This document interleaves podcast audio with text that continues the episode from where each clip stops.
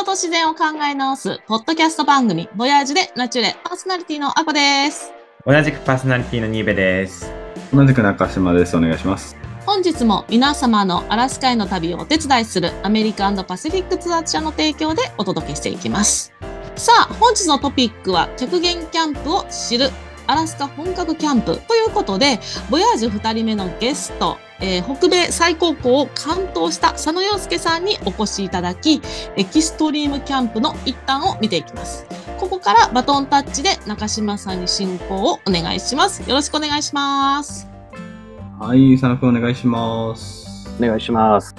今日、雪山登山の極みみたいなですね、北米最高峰のデナリ登山と、そこで行うキャンプについて、佐野くんに、前回番外編でもお話ししていただきましたけれども、聞いていきたいと思います。僕もマイナス40度くらいの平地ではキャンプしているんですけど、雪山でしかも5000メートル以上の場所でキャンプなんてちょっと正直想像すらつかないんですけど、それでちょっと聞くのが本当に楽しみなんですが、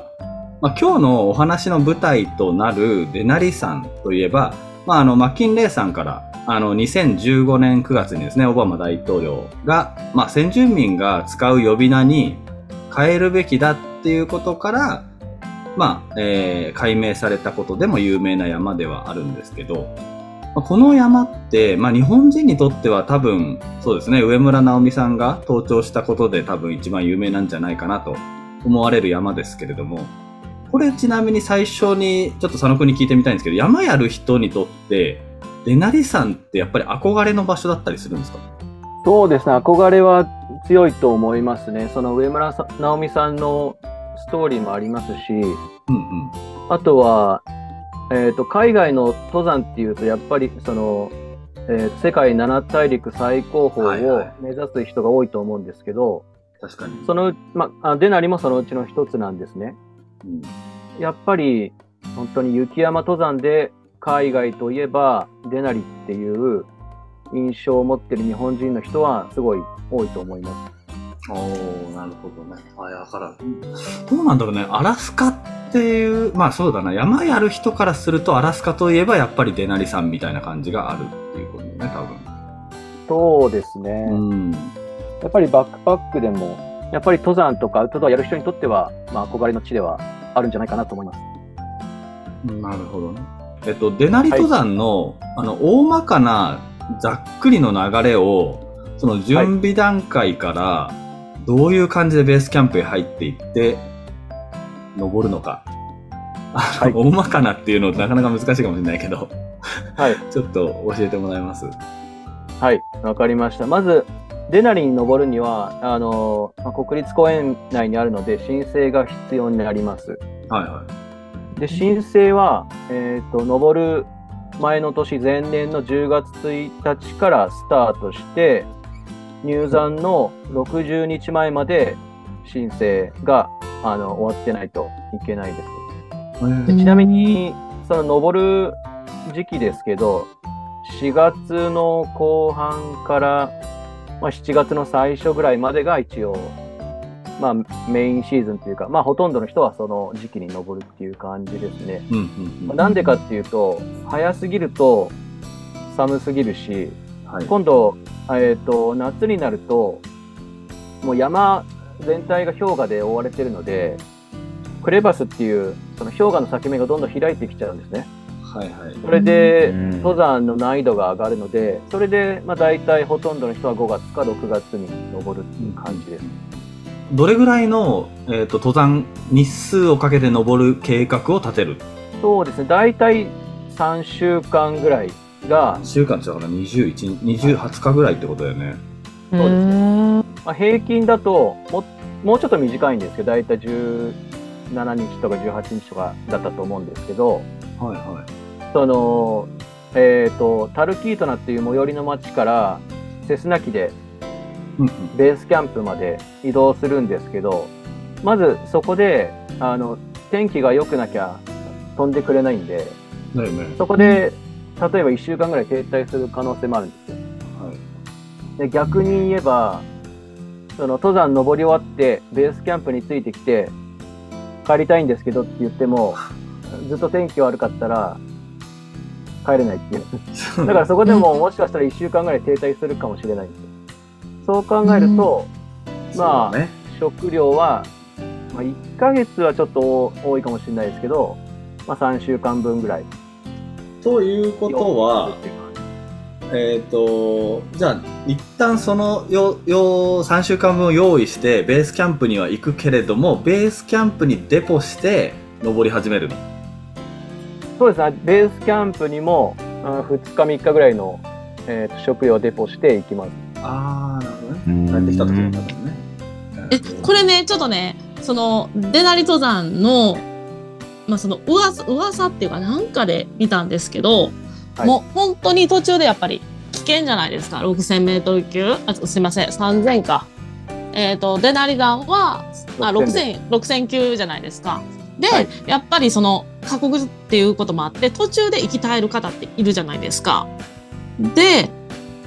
デナリですごい有名な死体があるっていうので、ブルーマンって呼ばれてる方がいるらしくて、まあ多分青い服を着てらっしゃるんですけど、この死体が見えたらここを曲がるとかっていう、その死体で目印をしてるっていうのを聞いたんですよ。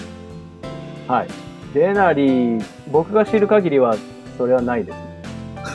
あ、そうなんですか。なんかその辺でもうその登山してる時に結構その死体があるっていうのは聞いたんですけど、エベレストだとそういうのあると思うんですよ。つまり死体を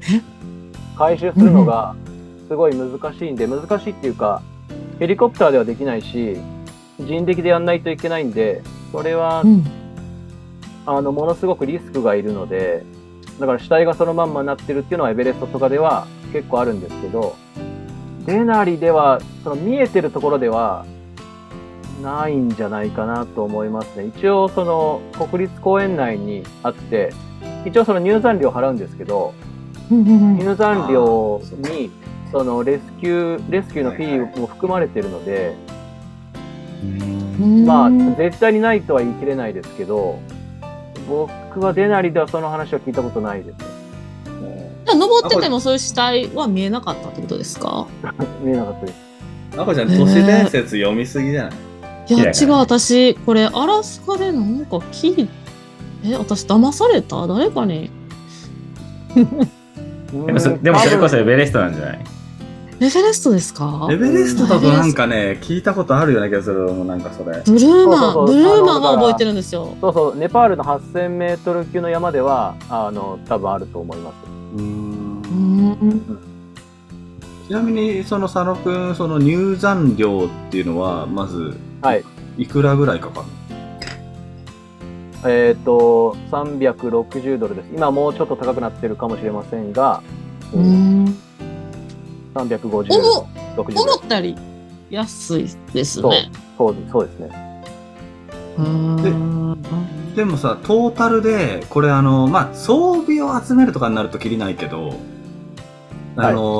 飛行機ってちなみにその登山チームでチャーターするわけじゃない？はい。そうだよね。それ入れるとトータルでどんぐらいあれば登れるの？そうですね。装備を考えなければ、タルキートナからベースキャンプまでのセスナ機が、まあ、僕が行ってた当時で多分$600ぐらいなんですよ。往復。はい。今絶対上がってるね。で、あとは3週間分の食料と、行動食と、あと燃料ですね。燃料も結構な量いるんですけど、それ、まあ、装備以外だったらそれくらいですかね。なので燃料っていうのはご飯ですか？ご飯用の？あ、そっか、ご飯用の。はい。あったかい食べ物食べたんですね、じゃあ。はい。いや別に悪いことじゃないけど贅沢してすいません。いや水入れたらもうできるね、フリーズドライのご飯とかあるけど、あったかいの食べたくなるよね。はい、水じゃ無理でしょまず。あと、まあ後で話するかもしれないですけど、飲み水っていうのは雪を溶かして毎回作るので、それで結構な燃料を使うんですよ。なるほど。それだからまあ大体1人当たりの目安っていうのがまあ、目安で大体決まってるので、それと日数を計算して持ってくっていう、持ってくっていうよりは、その飛行機に乗せれないんで、ベースキャンプに、まあステーションというか、国立公園のスタッフさんがいる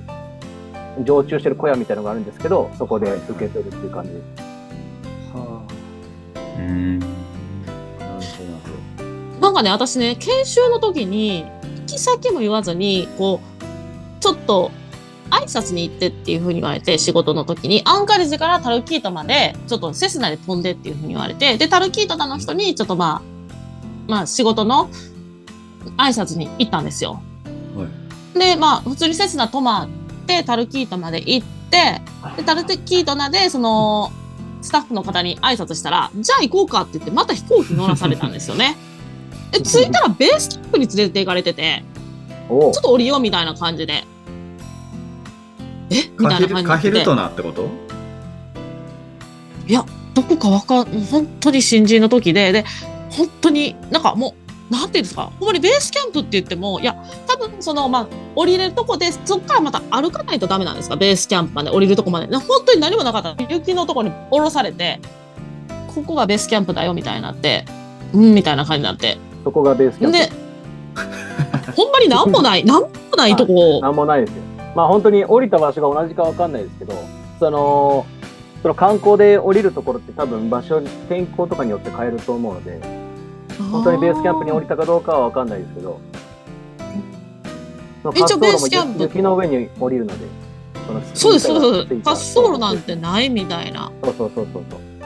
ちなみにウエストバットレスで2200メートルぐらいだっけ？そう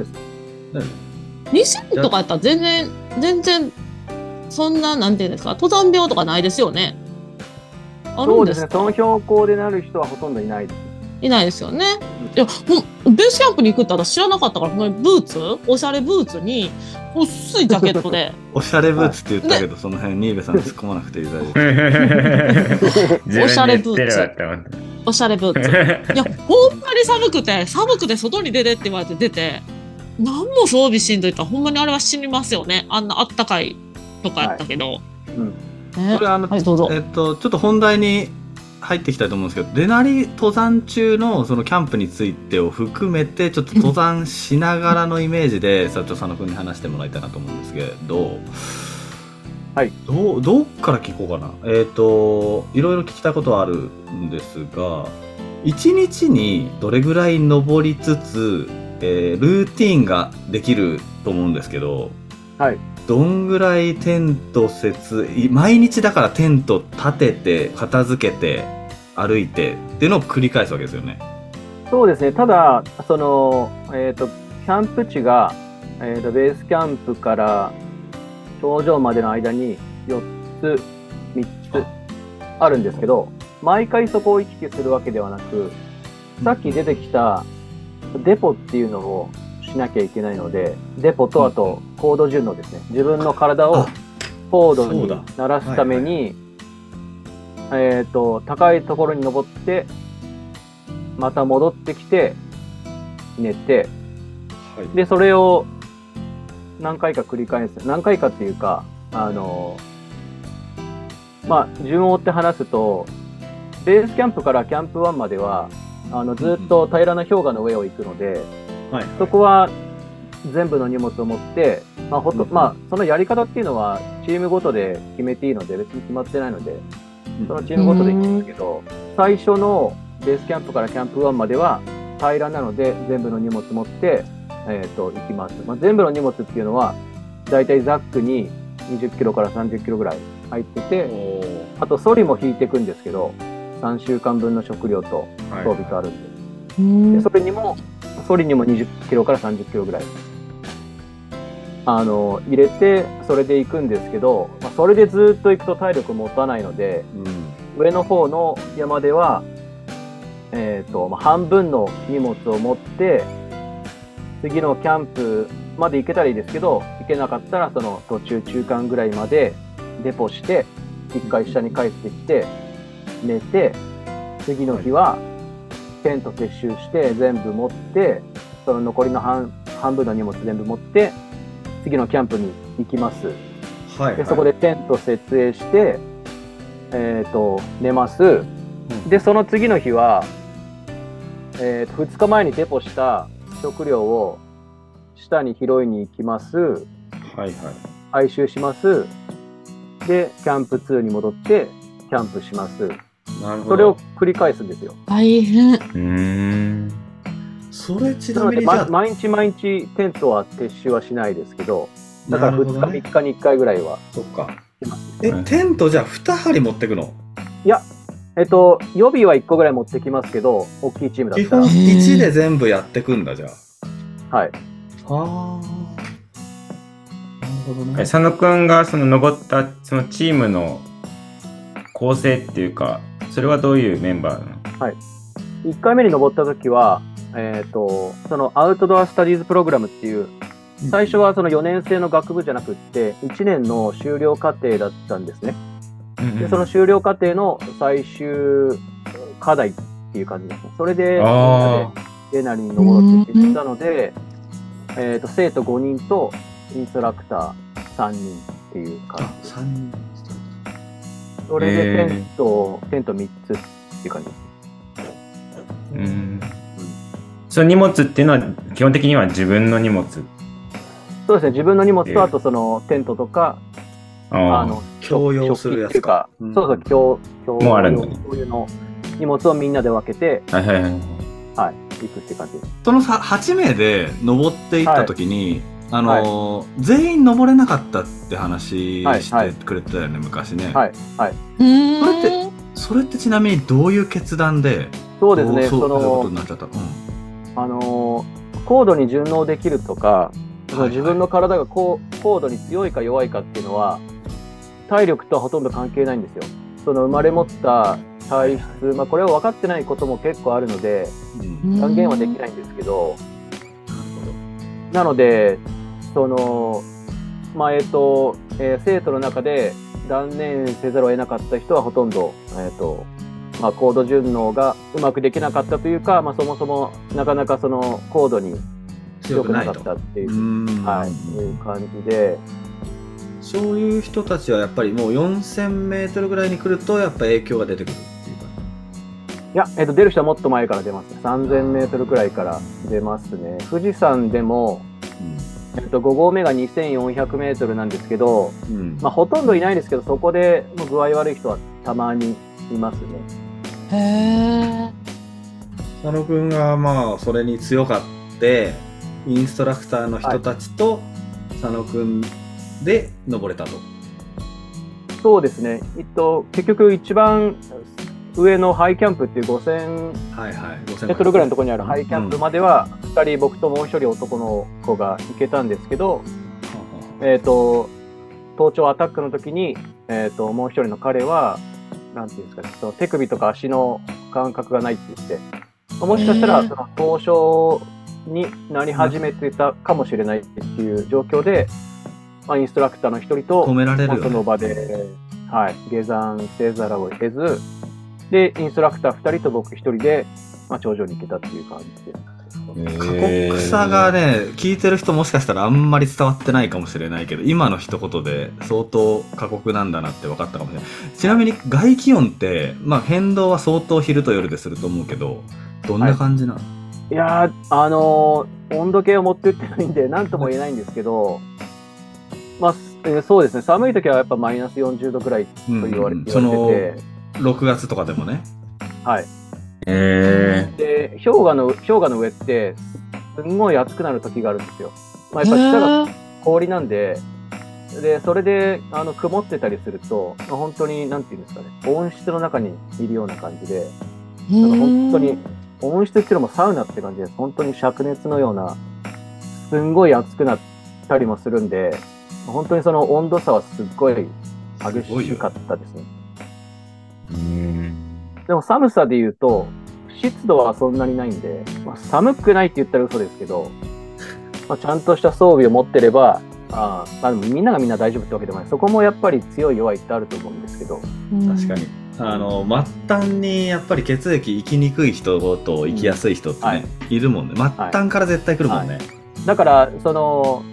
僕が言いたいのはやっぱ登頂できたからすごいとかじゃなくて、やっぱり僕以外のメンバーは僕よりもみんなスキルも体力も僕よりも全然上の人だったんで、なんかやっぱりあれぐらいの高さの山になると運もかなり必要っていうか、まあ、全てが実力だけじゃないっていうのは絶対あると思います。いかに謙虚に下山するかっていうのは相当重要になってくるわけだ。はい。すごい。やっぱり過酷だな。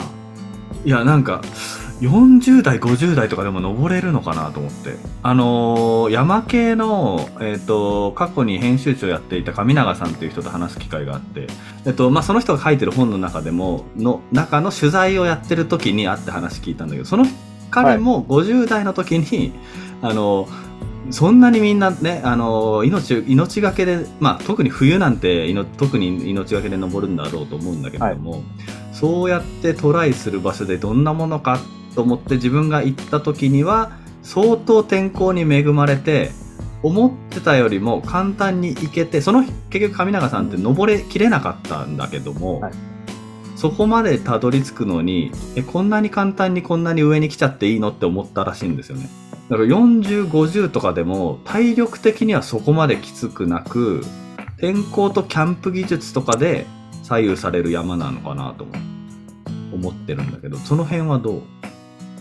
そうですね、その登山自体がやっぱりまあ、全力で走るわけじゃないので、はいはい、やっぱり基本は歩きなので、やっぱりこれになってからでもできるアクティビティではあると思うんですけど、はいはい、デラリーの場合はその難易度的には全然高くないんですよ。